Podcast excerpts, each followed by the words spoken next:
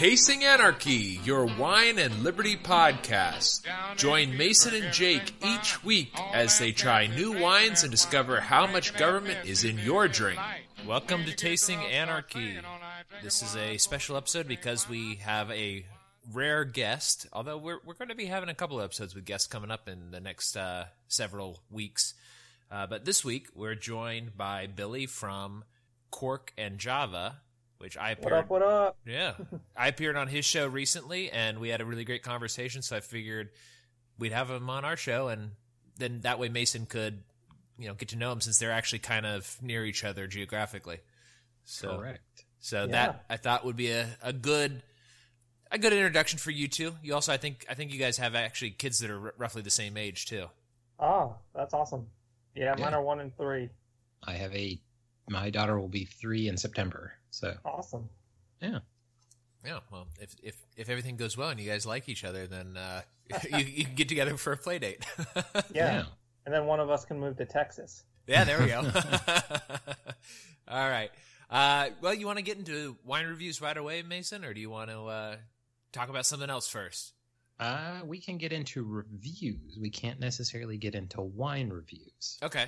All right. and I'll get into that after we hear what you're drinking from the extensive collection, Jake. Yes, from my ex- extensive 70 plus bottle collection, I chose a Texas wine, as I often do. Um, this is the Perissos 2015 Syrah. Uh, I'll tell you, look wise, it's a it's a deep garnet, close to close to a ruby color, but it's still got sort of that brown tinge to it. So it's a pleasant color.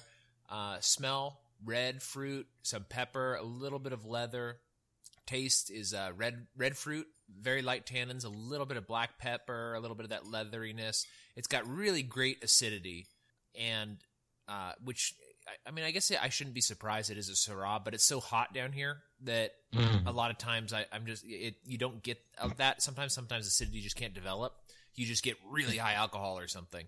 But yeah, because the the just the long and it's not even that, but like the describe it this way. But the way I always think about it is long bake time. Yeah, exactly. Yeah, it'll bake on the vine forever, and and because of that too, they harvest really early. Actually, this vineyard, uh, Perissos, has already harvested. They harvested like two weeks ago. Uh, So yeah, so they they had a really early harvest just because it's been hot here.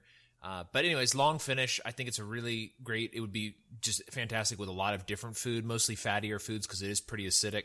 Uh, so, anyways, my conclusion is I really like this wine. Uh, it's a little bit expensive, so it's actually forty six dollars and fifty cents a bottle.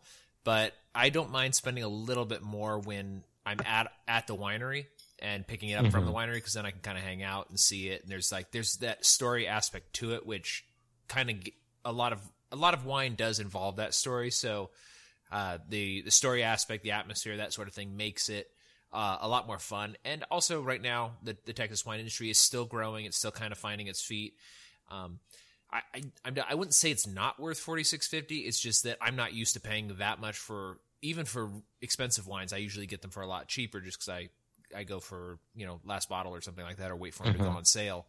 Um, but anyways, clearly w- made very well. Uh, it was really fun to have something this uh, high quality from Texas, as as it is. I mean, there's a lot of high quality stuff, so I'm not saying that that's unusual, but it's always fun too because there's also a lot of not great stuff as well. So, uh, uh, yeah. Did you get that when we were out there? yeah, yeah, I got it while while we were out there. Yeah, nice. Yeah. So, plugged to Childerberg. We visited some wineries, and one of them was Perissos. I have a vignette from them, or however it's actually pronounced, but I, that's mean, I what always, we I, say. yeah, I always say Vignette. Yeah. Yeah, so I have one of those uh, still. You know what's funny? That one's like 15% alcohol by volume or higher. The Vignette is. Yeah, Oh, this was thir- Did I say how much this one? This is No, you thir- uh, thirteen point nine. 13.9. That's Yeah. not bad. No, not bad. And it's actually lower than than is typical for Texas wines. Uh, usually they're actually I wouldn't say it's lower than typical. It's just that they do tend to be on the higher end, just because they are they're on the vine for in the heat for as long as they are, so the sugars have a lot of time to develop, Yeah, and even and so you end up getting like even when they're pulling them early, like they're still bricking pretty hard on the vine. yeah, yeah. Uh, what what about what about you, Mason? You want to get into why this is not a wine review? So I today decided that I was going to get up and exercise, which I did. Then my wife made pancakes. So then by the time pancakes were done, my daughter went took her nap. I had some around the house work to do, so I couldn't go out to Total Wine. I failed to put any of the whites I had in the fridge. I have a rosé, which I think needs to be cooler than my house temperature for me to enjoy it. Doesn't have to be fridge cold, but it has to be cooler than that. Yeah. And Yeah, then today was yeah, the change the oil and rotate the tires in both the cars day. How how When- often do you do that? Because it seems like you're always doing that. Well, you you like because my wife drives so much. Yeah. You're supposed to do it like every five to ten, depending on how frequently your wife drives, Yeah. or not your wife, but how frequently you you know how hard you drive and everything like that. But since my wife puts five thousand miles on her car pretty quickly, I do a full oil change and filter replacement, oil filter replacement, and then rotate the tires because I mean we have the new CRV, so might as well do it. And then you know, so it's like usually every two for her is one for me. So you know, Okay. you All can right. do it every ten thousand if you don't drive that frequently. But we both drive more than ten thousand miles in a year Yeah. She I- does it. Yeah. quite frequently. So um, much faster than that. So you know, I was over at my parents' house, and because at some point it's clear that I used something other than the right uh, socket size to take the lug nuts off of my car. Several of like like you know how strong my dad is. hmm He struggled to get some of the lug nuts off because they were slipping. Oh, okay. Because like if, if you don't know like a lug nut, they've got like a cap on them Yeah. and that's what turns. Like it's really weird to me that they're not just solid metal but i kind of get it. Like so because you know one metal will bend the other and one's to a different temper you know and all that stuff. So i had to go get new lug nuts for my car for almost all you know we, we were supposed to get 16 the place we went only had 14 and for some reason we thought we needed 12 i've got four per tire and there's obviously four tires on my car Right. So, This uh, just this just became the Car Talk podcast. yeah exactly so so then we went to Mission Barbecue because it was like six o'clock, and you know, so I got home and finished taking the dog for a walk about eight fifteen, and did not have any wine. Mm. Now I had sangria that my wife made last night, but that stuff is super super sweet and super super alcoholic. So Mason, are you still there? yesterday, go ahead. did you did you say did you cut out? I don't think so, but maybe Oh. I I can did. still hear you both. Oh, okay. No, Okay. I, I think it was just my headphones. Sorry. Okay, okay, I so- derailed your story. No, no, no, that's fine. So, like last night, we had, you know, we do the classic everybody come over and grill out sort of thing. So the neighbors came over. Uh, our friend Lisa came over, and so the neighbor brought the uh, rum for the sangria that my wife made, but it was just the sangria. I couldn't drink it tonight. I, I'd be plastered house pretty quickly. yeah. So the neighbor brought New Realm Brewing Company's Hoptropolis IPA. So New Realm Brewing, Jacob, you remember Green Flash? Yeah. you know how like basically they they over leveraged themselves to build the brewery in Virginia and then basically kind of went out of business on the East Coast. Yeah. New Realm is the brewery that took over for them. Oh, okay. So this is uh like tropical or ju- juicy hop bliss. It's a it's a heavily hopped IPA. It's much better than the Boot Scoot and Boogie triple IPA we had I had the other day on our show with Peaceful Treason. It's not really a double. It's just a tropical IPA, 6.5 alcohol by volume. It's very fruity hops. You know, and part of the reason I had it is like I don't know if Billy drinks beer at all, but if he Oh, yeah. does, you know, this is one of those beers that he may have had. Actually, you and Billy Is have. that is that one with a gargoyle on the label? Yes, but I don't know if the gargoyle is specific to the brewery or the yeah, they're on all their brews. I think. yeah. So the Jacob, there's a gargoyle on it Yeah. that to me kind of looks like Che Guevara. The gargoyle. it, is doesn't Stone also have a gargoyle in theirs? Theirs is much more a gargoyle. Oh, okay. Um, this is like a pit bull. Demon baby. oh, yeah, it's like a demon baby, but it's got like hops kind of like sticking on the side. I mean, like it's very Che like. interesting. Um, wait, I'll wait, text wait, you a wait, wait, yeah. What's it called? I'll just look it up. it's New Realm Brewing um, Company. Okay. uh, Hoptropolis IPA. So it's a Virginia. It's brewed in Virginia Beach. So I mean, just down the street from me. Um, Billy, probably like 45 minutes away from where he lives. Um, they also brew in Georgia because it's a Georgia brewery that came up. Um, but I mean, it, it's one of those things. It's like Oh, it does. It's yeah, you're right. It does kind of look like. It does sort of look like Che. That's weird. Yeah, exactly. It looks like I like actually had one of their beers today. yeah. Oh, really?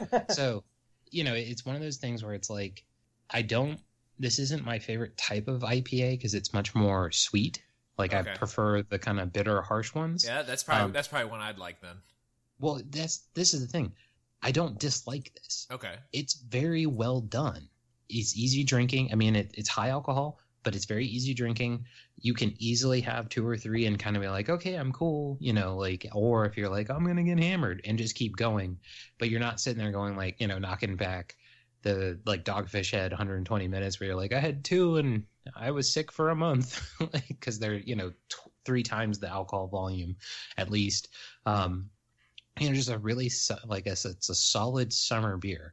It was pretty warm out today so you know i was i was outside for three plus hours you know rolling under the cars like doing all sorts of weird stuff trying to get like the oil filter off my car because it just seemed to have gotten stuck on. And then like to the point like my dad and i dented the thing taking it off you know like crushing it with some grip like plier grip. So i mean it's really stuck on there if my dad and i can't get it off. Um but you know it was just one of those days where it's like okay I have not prepared for the show at all. And then you're like, oh, yeah, we've got a guest. And I was like, well, I clearly have to have something to drink if we have a guest on because I was going to just do, you know, water and just kind of do a light show. But then you reminded me that we had a guest coming on. And I was just like, oh, I guess, you know, all of my activity today just made me forget everything. So, um, you know, using the, uh, using the metric of peaceful treason where you compare this to other IPAs just a flat standard IPA, this is like a nine. Mm. Now, if it's comparing it to a double, it's a seven because I think alcohol volume wise, it's possibly a double, uh, but it doesn't taste like a double. Yeah. So, well, actually, you know, you and Billy have have a shared affinity for uh, 120 minute. Yes. oh yeah, Well, I like all the minute IPAs coming out of Dogfish Head. I I mean, think they're like, all delicious. I, I do very much enjoy 60 and 90 minute, but um, I've got like eight 120 minute bottles that I've had for like a year plus. I've been drinking one a, a month Uh huh. for like a year now. um, so like in my closet, like I've just got some 120 minutes. Awesome. Yeah. It was really bad. Like the last one, I accidentally nearly froze it. So when I drank it, it Oh. looked like uh, it almost looked like cloudy maple syrup. I'm surprised you could even come close to freezing that. I, that's the thing is like you know with like most alcohol, like you can freeze a good portion of it because Mhm. it's like you know unless you you've got Everclear, it's usually like 50% alcohol, 50% water. So the other half does freeze. It's just slushy. So, but yeah, this thing, I mean, like, it was funny because, like, when I pour, have you ever seen those like dis- videos where they take super distilled water and it's way past freezing and then they shake it and it instantly freezes? Yeah. hmm It kind of looked like that when I poured it. Whoa. Like, it didn't, you know, flash freeze or anything like that, but it, it definitely changed in appearance with the agitation of being poured, Hmm. which was really interesting. Yeah, I'm sure parts of it were freezing in there. Yeah. So, Billy, what are you drinking tonight, if anything? All right. So first off, I gotta mention that I did have um, a uh, New Realm. That's what it's called, right? Mm-hmm. Uh, beer today because me and my neighbor down the street, who he's a big craft beer fan too, we like to do beer competition videos for our channel, Mm-hmm. and uh, we did a summer one this year. We did one last year as well. We took five different uh, beers that we selected, mostly local or in this region, Mm-hmm. and uh, tasted them against each other. And so one of them was New Realm. It was the uh, lemon. Uh, it was it was some kind of uh, lemon, very sour. It wasn't actually a sour. It was, I think a. I can't remember if it was a pilsner or what, but um, it was it was interesting. It wasn't one of our top ones in our competition. But right now, I am not drinking wine, but I'm drinking something close.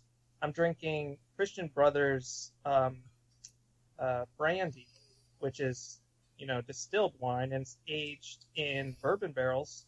Um, it's it's I would say a very good budget friendly brandy. It's not going to be as expensive as some of your like Hennessy and stuff like that, but it has a long standing tradition uh, in Napa Valley for winemaking from way back in the 1800s to establishing themselves eventually as making brandy.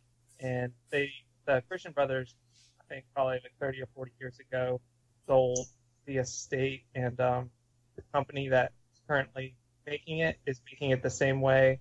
Christian brothers are passing down that tradition, and so it's really nice, smooth brandy. It's got a lot of sweetness to it, but it's also um, that bourbon barrel smokiness, and um, I don't know. It's just a nice, I guess, table brandy. Yeah.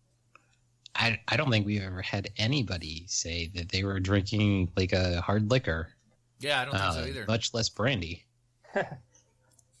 Well, I mean that it's actually I've Mason I've been thinking about that a lot lately is Mhm. is not necessarily branching out into the liquors but at least trying to explore some of the distilled wines like cognac, cognac and brandy and sherry and uh you know those types of the thing is, is ju- as you know I, I can't stomach high alcohol things usually hmm it's just for what. Although I've I've actually never had a big problem with cognac. I've always thought cognac was actually not bad. But uh, I've never had it. oh, yeah, uh, uh, well, I mean, you've had like Crown, like Crown Royal, right? Is it Yeah. Crown? Is it Crown? Canadian.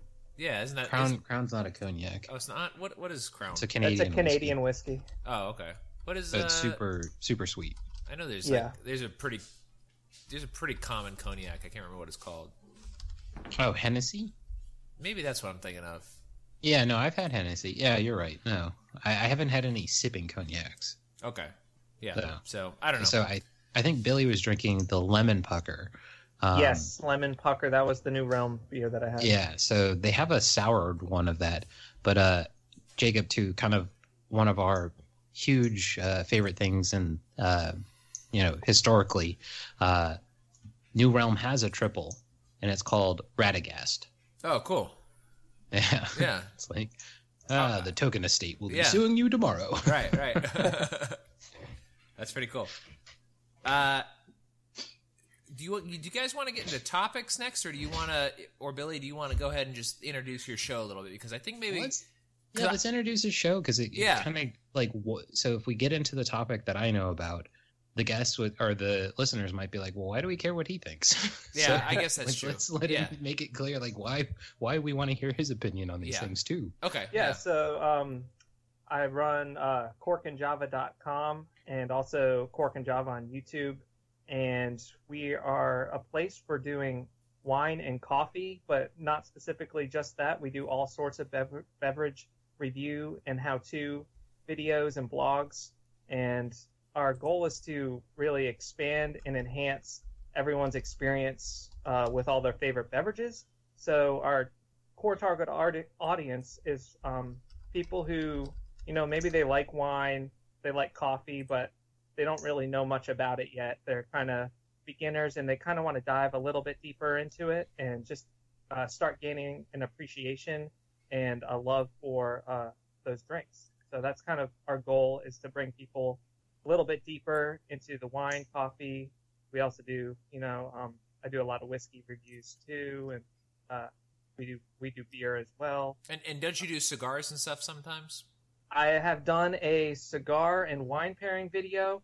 Um, basically, how to do that correctly and what are some good ways to do that, as well as a coffee and cigar pairing video. And it's um, that's one of the staple pairings for cigars. So um, any cigar listener probably already knows that, but um, there's some tips that uh, can get you uh, the right cigar paired with the right kind of coffee and vice versa.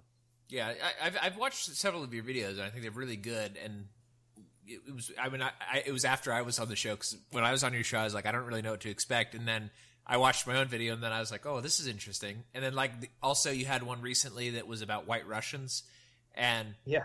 And I and I was like, you know what? I never really actually investigated what a White Russian was, so I was like, let me watch that too, and, and just kind of Yeah, going we do, through. we do a few uh, of the common cocktails that um, people might want to dive into making. So yeah, we did a White Russian uh, in the style of The Big Lebowski, which Yeah. is a great, great film. It is. It is. That's uh, Coen Brothers, isn't it? Mm-hmm. Yeah. I believe so. Yeah. yeah, that's It, that's very it good. for sure is.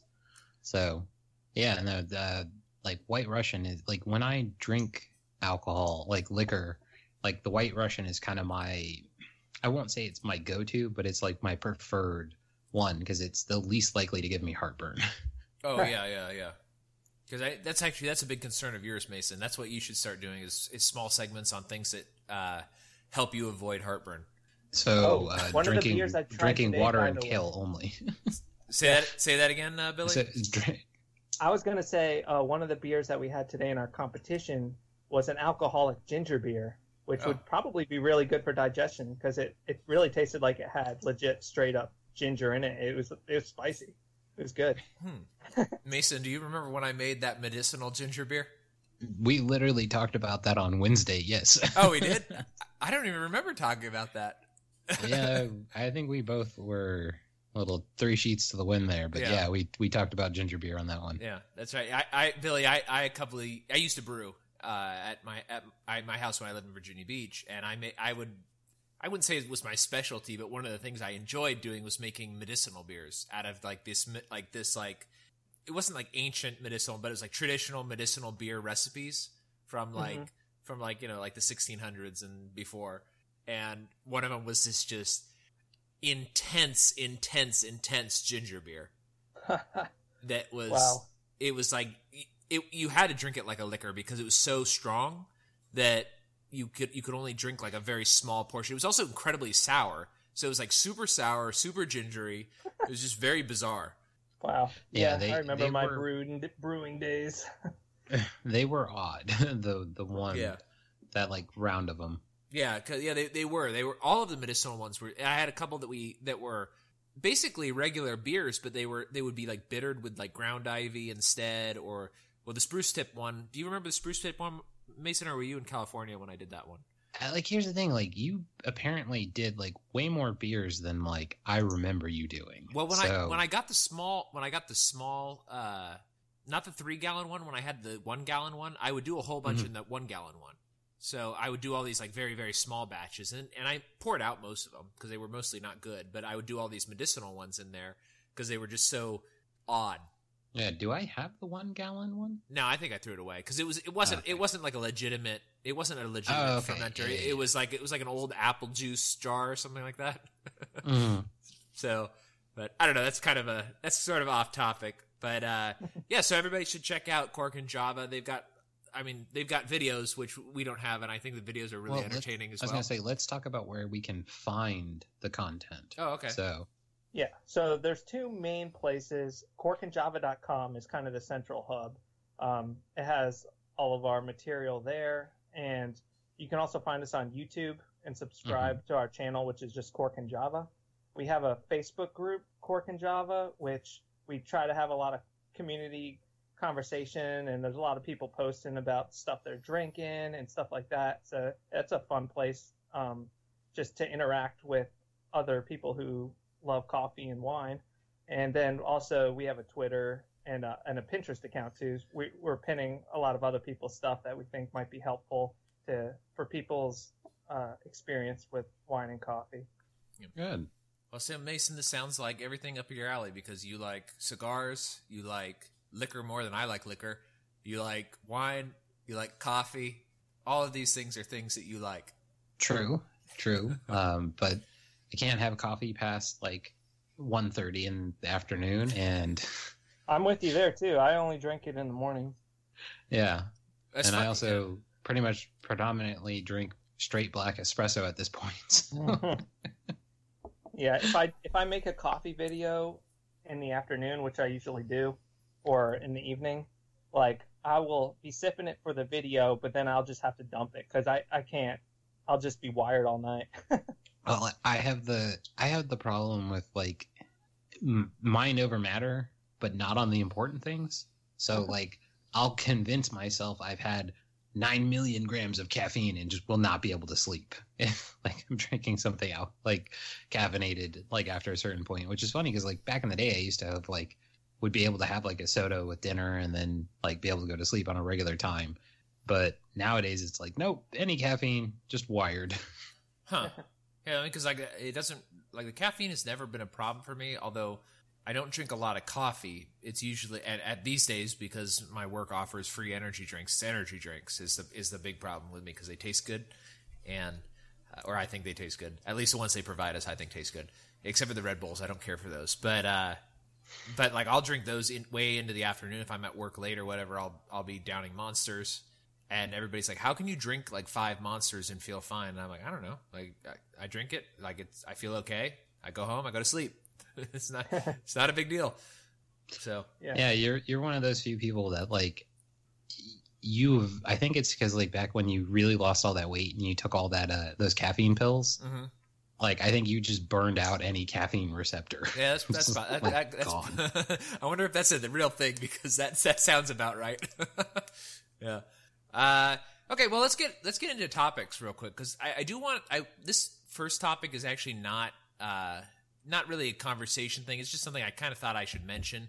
Uh, Mhm. So we have a pretty big winery here in Texas called Becker Vineyards that is very widely available. You can get it in Kroger. Most of their most of their just kind of regular stuff is available in Kroger. And, and I wouldn't say that it is the best of what they provide, but it is uh, the most widely available. And they make a very good Mhm. Tempranillo. They make they make several good good things that are available in most of the Texas Krogers. Uh, this is uh, Becker Vineyards, and recently one of the founders uh, passed away, uh, Bunny Becker, and she has spent she's been in the Texas wine scene for over 25 years. Uh, she worked in the Texas wine industry, uh, promoting higher quality wine and wider recognition and availability, um, which Becker has succeeded at. Like you can get you can get a lot of Becker stuff, and they do have good stuff available at places like Kroger, which is unusual because Kroger. I wouldn't say that their wine selection is poor, but for Texas stuff, they don't have the greatest selection. They have an okay selection, and it's nice that they offer something. But Mhm. uh, but it was like the Kroger or the or back when Farm Fresh was still around in Virginia, the, the Virginia selection was okay, but it wasn't phenomenal. If you went to the, if you went to I the mean, like vineyards, you could always get Williamsburg Winery. You could always get yeah, like they would give you like you could get Biltmore, and they'd almost claim it was local, even though it's like Asheville. Yeah, yeah, exactly. So, so, but Becker is it's available all over. They're in Hill Country, but they also make wines from Texas High Plains. Um, and yep, so she's she was in for involved in a long time. And uh, on her website, if anybody wants to send their condolences, the family has requested that you not send flowers or condolences or anything like that. Instead, contribute to uh, Bunny's favorite two charities, which is the Food Bank of San Antonio and Haven for Hope in San Antonio. So, uh, Mason Tasting Anarchy has made a small donation in her memory to San Antonio Haven of Hope. Good. So, Yeah, and that, that's the thing. Like, what always kind of surprises me, and like, I don't mean to, you know, twenty five years is a long time, yeah, but the idea that, like, she was long involved in the Texas wine scene, twenty five years, and you're like, oh yeah, yeah, the Texas wine scene, while they've been making wine for a long time, or at least growing grapes, it like developing, maturing, like becoming a, a big thing has it's still ongoing. It's Yeah. not like it's like, oh, she was involved with Sonoma since the sixties, which was fifty years ago. Well, and and what and but even if she had been involved in somewhere like Sonoma, that was pretty much the beginning of Sonoma. I mean, they they, Yeah, they had been doing stuff. Same thing as in Texas, is they'd been doing stuff there for a long time, but they hadn't really been. Nobody decided like I'm going to make a good wine until then. But like same thing with here in Texas is that there were people doing stuff, and then it kind of started getting going a little bit in the '70s with McPherson and uh, Llano Estacado and things like that. But it really didn't get going until probably the early '90s, and so it is a very very young uh, wine scene. It's very young for people producing stuff that is people basically trying to figure out what does well in Texas rather than just going like we're going to plant a bunch of Cabernet Sauvignon and, and try to sell it. They're- Yeah, you know, but and that that's what like and like I said, I don't like mean it in some sort of like negative way, but yeah, yeah, yeah. that like level of oh wait yeah like you know 25 years isn't anything to sneeze at but to think like you know the company i work for has been around for longer than either of us have been alive and Yeah. you know you worked there previously and it's like not you know it's only seven or eight years older than how long she'd been in the wine scene but it's like to think that somebody's like you know in memoriam passed away 25 years and you're like and and I guess this is just kind of the way I think about things in life. It's like, wait a minute, say she passed away at seventy five, so she started like really trying to like get into the Texas wine scene at fifty, and Yeah. like even in my head, like my dad's, you know, my dad was born in fifty four.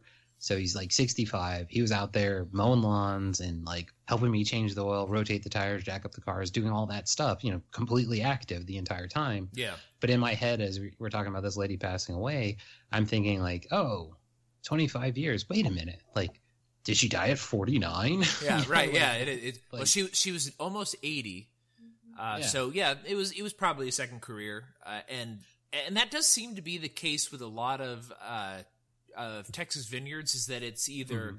it's either a second career or they worked somewhere else and then started their own vineyard or winery.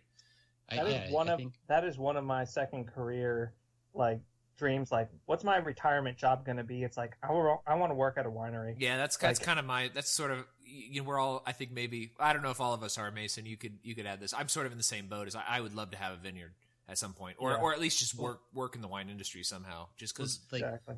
the difference, I think, is I don't want to work in anything.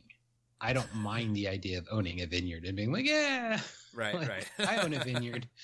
Oh, I own like 40 rental properties. Oh, I, you know, I have this other company that, you know, does these other nonsenses. So like what what work do you do? I don't do anything. Like yeah. Well, that that that sounds like you. Yeah.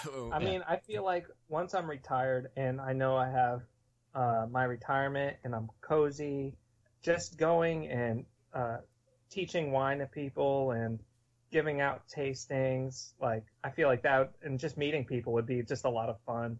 Yeah, and and that's the thing is like that sounds that that sounds amazing to me. But I also like, you know, I probably would forget to show up 99% of the time and been like I'd like go to lay down and be like, "Crap. I meant to go to the winery today." Oh, You'll wait, be up I'm at in- like 4 a.m. when we retire, I'm sure. yeah, Oh, being yeah, like yeah. Brussels going like, "I was supposed to go to the winery today in Texas." Shit. yeah. All right. Well, let's get in. Let's get into the second topic, which I do have an article for it from Esquire. But before we get into that article, I just kind of wanted to ask Billy, uh, what have you ever done like a wine club or anything like that? Yes, so that's one of the things that our um, website and our YouTube channel promote is the California Wine Club.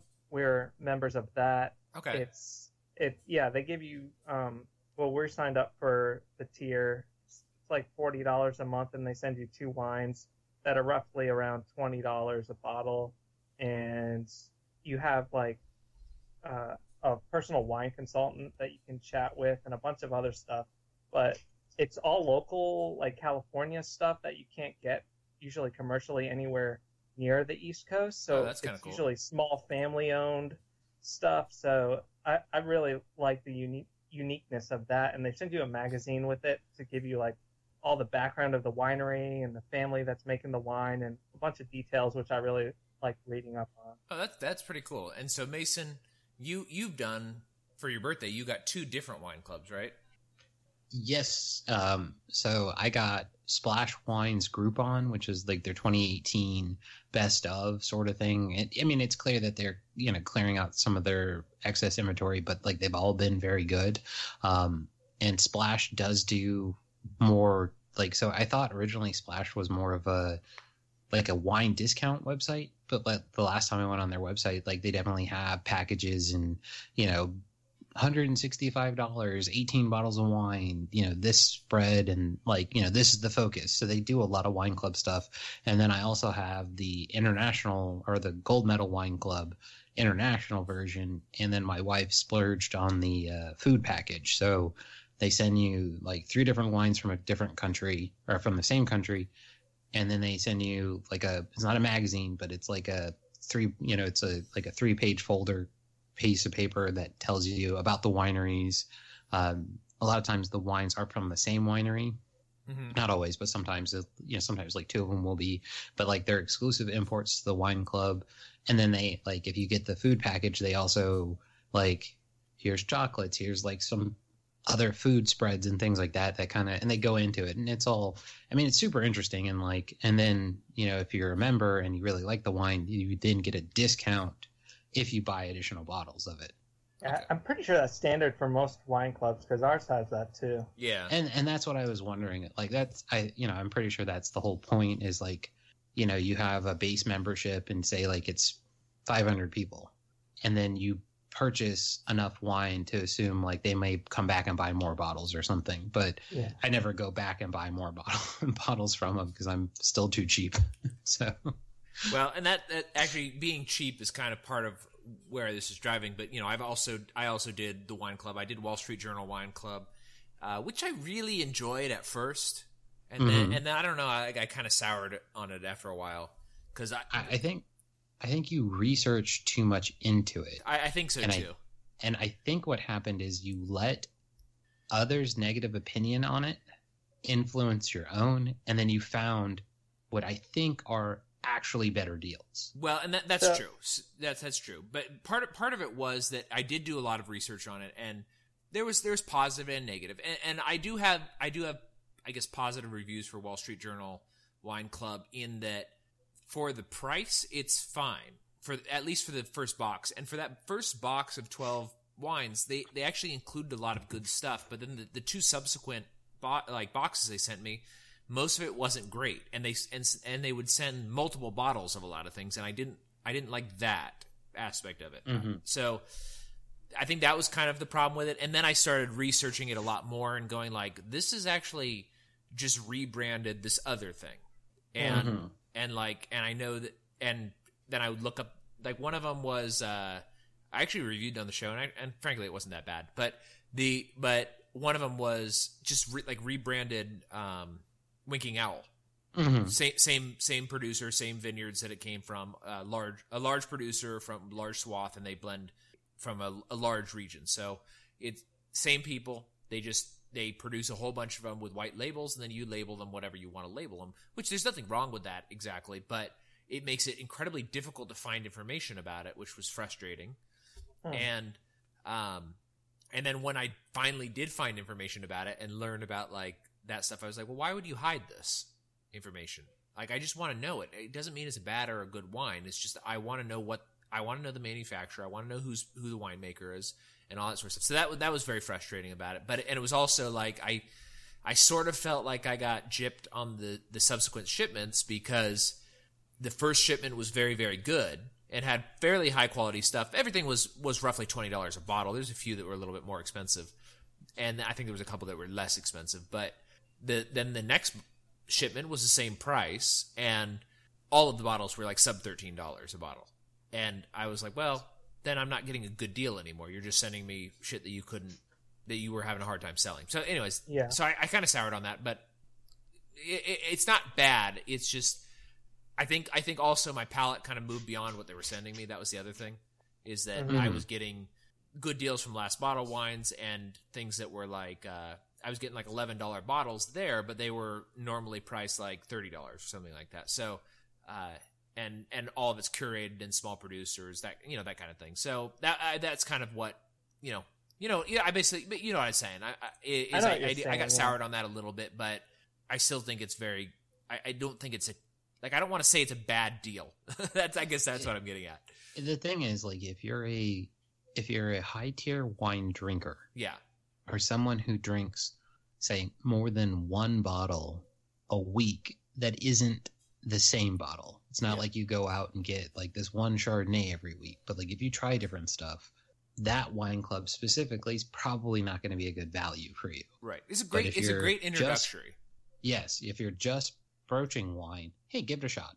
right. Yeah, so what I tell my uh, a lot of the people on Cork and Java is, I mean, if you're experienced with wine, obviously get, getting to go out for the hunt and search for something new is really part of the game. But if you're new to wine, wine a wine club could really jumpstart your wine experience, especially if they give you a lot of information about the wine they're sending you.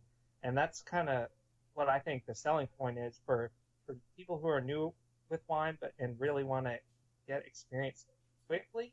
If there's a wine club, and I know the one that we're in uh, does a pretty good job of it, of really teaching you about what they're sending you, it can really, uh, after a while, maybe six months to a year of being in the wine club, you can venture off on your own and really start looking for yourself uh, and be more educated uh, consumer. Well, that's that's definitely true. Is that a lot of a lot of wine clubs, and even Wall Street Journal was this way. Is I think when I first subscribed, I knew I liked Cabernet Sauvignon. That was I knew I liked other stuff too, but I I just was not that sure about it. Didn't really know what I was getting into in a lot of places, and it was good for me to just be like, I get a big fat discount for this first box. Here just send me some stuff and let me try them then i can go like oh this is this is you know a, a super tuscan or whatever and i, I kind of know what's going on in tuscany a little bit at least and and then like they sent me a couple of different pinot noirs from different places and and they also sent a bunch of cabernet sauvignons of course. Uh, but and then like i'm not normally i before recently i wasn't really were, willing to go get a malbec or a merlot or something like that because it was i was like well i don't know I, i'm not really sure what these are going to be like you know I, and so this sort of gave me an opportunity to be like, well, you, I've already got them, so uh, that's going to be good. So, kind of, I'm going to get back to the wine clubs because that's what the article is about because it's the top ten wine clubs and uh, that are available, I guess, in 2019. And but I but what I wanted to kind of get over uh, or get on while we had you on was besides wine clubs, what is the best way to find a deal because th- this is something that Mason and I are both interested in is deals. I think Mason, you're much more interested in like covering the lower tier, whereas I'm much more interested in how much I'm saving. Well, and that's the the thing. I I think the problem I have with what the way you're doing it, and it, I you know it's all subjective. You know, blah blah blah, subjective, yeah. all that stuff. Is they're telling you how much you're saving. Well, that's why you have to go do research to yeah. make sure that that's what they're if they're if they're not telling you a lie. So correct, I, and, and that's the thing. My, I'm just not willing to do it. Yeah, I'll tell you my method of what I usually do. Um, I have an app called Vivino. Yeah, it's a great app for uh, just keeping track of wines you like and rating them and uh, re- doing some research too. But it's great. You can take a picture of a wine label, and it tells you what the average price is. Uh, of all the users that are uh, typically buying that wine. So if you're in the wine section of your grocery store and you find a wine that you uh, think you might like, you can snap a picture and then you can see if you're going to get a good deal or not, or if they're overcharging you. So that's kind of my method of yeah. when I'm out and about. That, that's roughly what I do as well because I'm also on Vivino. Is that I, I'll usually look there or Wine Searcher and just be like, okay, well, how much is this going for average, or what was the last price of this, or you know that kind of thing. And then even because I do most of my shopping online for wine at this point, just because I don't want to go out. And uh, but like that, I guess that's that's the question that I was going to ask you was like, where do you normally go to try to get good deals? Or do you have like your normal stomping grounds, or do you, or is it mostly just like wine club wines that you're reviewing right now? Or do but actually, you and I had one when I was on your show that we both went to Total Wine and got. Yeah, like I I go to Total Wine when I can. There's none right next to me, but when I'm near one, I try to I get to one, and uh, sometimes we get like gift cards from friends and family, so that always helps. But um, usually, I mean our our local grocery stores are pretty well stocked. We got like a, a mega Kroger right next to us. It has like you know, they sell clothes and all that kind of stuff too. But they have oh, a weird. really massive wine section, and they even do like wine and beer tastings in there. And they usually have some good stuff. And uh, a lot of times we like to look local too. So um, there's usually some pretty good local sections in some of the stores around here. Okay. Well, so that, I mean, that's that's interesting, Mason. Have you found anything new, or have you and I just talked this to exhaustion already between the two of us? Uh, for me, like personally, the because I had been writing the coattails of those wine clubs for so long, I really haven't done any consistent shopping. Hmm. So, like that was one of the issues I had today was trying to figure out what to drink. Like I've got a few bottles left. They haven't really interested me from the wine clubs. So like I've got, you know, like two whites left from the shipment from Splash Wines. I've got um, the rosé, like it's a Portuguese rosé um, from my uh, gold medal wine club, and I just haven't been interested in drinking them. Yeah. So I was going to go to Total Wine to try to find something because I looked around Kroger and I didn't see any deals. Now there was like a Grenache from Spain that was like 16 bucks that I thought about getting, but my wife had told me ahead of time since we were like hosting the party for Saturday that our Kroger bill was going to be a lot higher than normal. So I was like, oh, I don't need to splurge on a $16 bottle of wine just for the show Right. right now. Um, now, what I ended up spending today on car parts and other nonsense, uh, I should have just gotten the stupid bottle of wine that I wanted. But that's the thing is like I, I, I so rarely try to vet the deal. I usually look at even if this is like unless I could get it for half the price somewhere else. Like if I find that out, it'll annoy me. But if I buy it at sixteen dollars and it's normally sixteen dollars, I'm usually fine with that because for me, it's like, hey, I was fine spending sixteen dollars no matter what. Yeah. Yeah. I Now, mean, sometimes it's nice when Kroger puts the label on there and it's really is a discounted bottle of wine, but other times it's like, no, this is just what everybody else sells it for. You guys are saying you're selling it at a discount for a business loss to offset profits for tax reasons, but I'm fine with that because I still am getting the consistent price. right. Well, you And know, obviously, you guys think it's going to sell well enough. that yeah. You're putting it on sale. Yeah, and there's there's been a few like you know the Kroger here once in a while because you know I like uh, Michael David Winery and uh, who does Freak Show, and even though I, it's not stellar wine, it I like it a lot. So it's it's consistent. They're doing they're doing their thing and and it's consistent. And Billy, we mentioned it on on the show when I was with you is that like Freak Show is kind of like my Cabernet Sauvignon standard. Is like I Yeah. do I because it was like my first one that I really liked. I do tend to judge other ones against it uh, even though it's I wouldn't say it's a very high quality wine, but it is consistent. It tastes pretty much the same year to year. There's with with a little bit of variation, but for the most part, uh, I like it. And when it goes on sale at like Kroger or somewhere, I usually buy it, and I and I also know what it should cost, Yeah. uh, which is. And that, and I would say that um, I mean, me and my wife are really big wine drinkers, but most of the wines we drink, probably ninety percent at least, are under twenty dollars. They're in the ten to twenty dollar range. Table wine.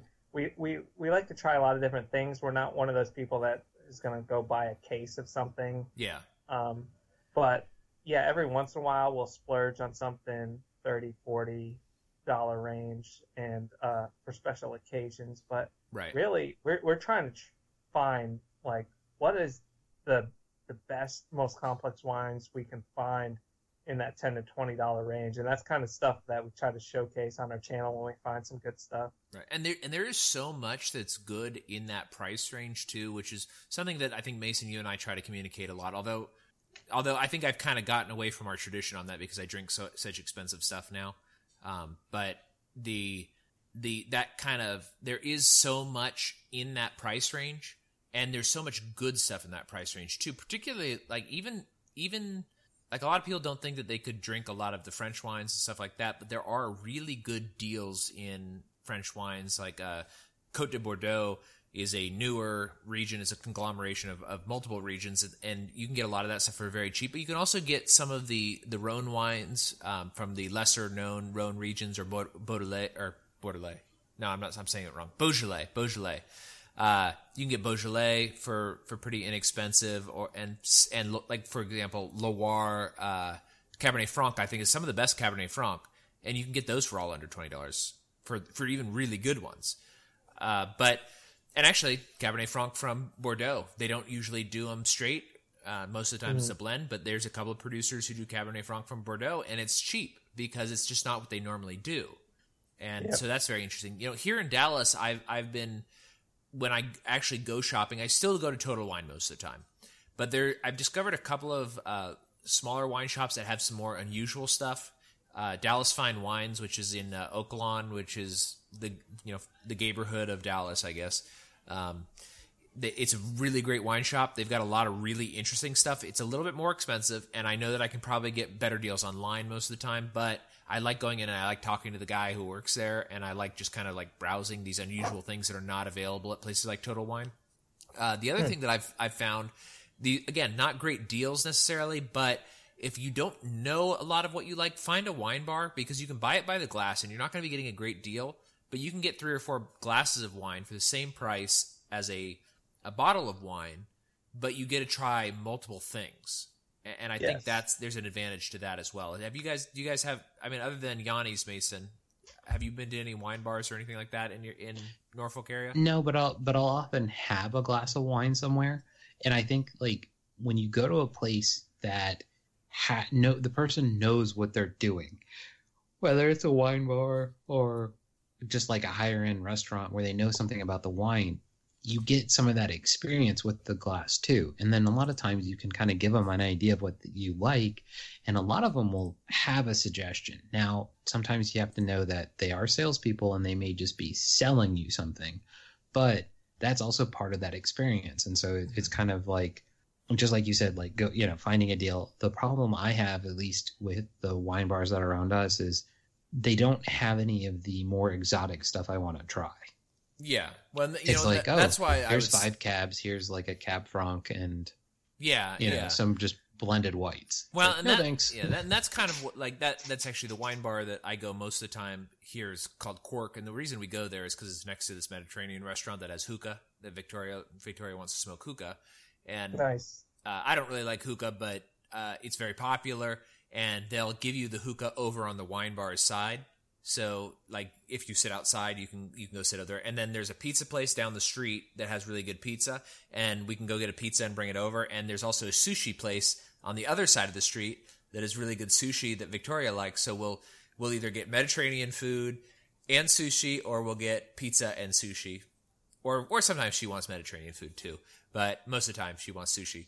And uh, so she'll smoke hookah, eat sushi. I'll have I'll have some wine, and then this gives me an opportunity to try multiple. And and you're right though, Mason. Most of the time, it's not like I don't think they they're ever going to tap a Georgian or well, I wouldn't say ever because Georgia is growing as a wine region that's that's more widely available in the United States. But I don't really see those types of wines going there. But they do a lot of times have standard varietals that are from places that are unusual, which I like. So Mhm. like they had it, they had on uh for la- I don't know how to what do you say on tap for a wine bar? What do you say? I mean, untapped for the lack of something else to say. Yeah. Okay. So like they had they had um from they had some Walla Walla Cab Franc, which I love Cab Franc, so I always try that whenever I'm there. And and it was really interesting. Like I I don't think I've ever had a Walla Walla Cab Franc, and they had one open. It was pretty good. They had some red blends from uh, they had one from Snake River Valley in Idaho, and I've never had an Idaho wine, but it's you know part of the Snake River Valley goes into Washington, so it's Eastern Washington. So it, I, I like doing that, and this is just kind of for Billy. Have you ever do you, you ever go to a wine bar, or is that not something that's around you? Um, I've been to one in uh, in Virginia Beach, but I was gonna mention that similar to that, a good way to really uh, see what's available is a lot of times places will have free wine tastings, Yeah, whether it's Total Wine or your grocery store. And um, back when our local grocery store was Farm Fresh, there was a really knowledgeable wine guy, and he brought out some really great wines for people to try. And you can, I, I would say that's one of the great ways to to really go and just be able to sample and kind of learn before you have to buy an entire bottle. yeah. That's actually that's some really good advice. I, I didn't think about that until you brought it up, but that's I think Mason, you and I, that's one of the ways that early on we were trying stuff is when we would go down to uh, Grape and Gourmet for beer tastings. Occasionally they would have they'd have some wine out, and that was back when I was like, I only like one wine. It's Mhm. uh, it's um, Cabernet. or- Blackberry wine. well, I, that's true. I like the blackberry wine a lot too. No, but before blackberry wine was um, uh, Sauvignon Blanc. hmm That was the that was the very first wine that I thought I only like Sauvignon Blanc. I don't like anything else. Yeah, it's what's always funny about your tasting, your taste method of stuff is like, I only like this one thing, Yeah, and then like six months later, you're like, oh yeah, like why do I always think this? Yeah. and then try something else. right, Oh, right, I only like these two things for the next five years. right, exactly. So for a long time, it was Sauv Blanc and Cabernet Sauvignon and blackberry wine. Those are the only Mhm. things I will only drink those for for for years and years. And now it's like now I have ninety bottles plus, or well, I think actually, I think it's like seventy something, seventy eight, probably seventy nine bottles of stuff, and a lot of it's very different things. Now, granted, I'm one of those people who buys a case if I'm like, oh, this is really good, I'm going to buy a case before it's gone. Mhm. and, and so I have like three cases of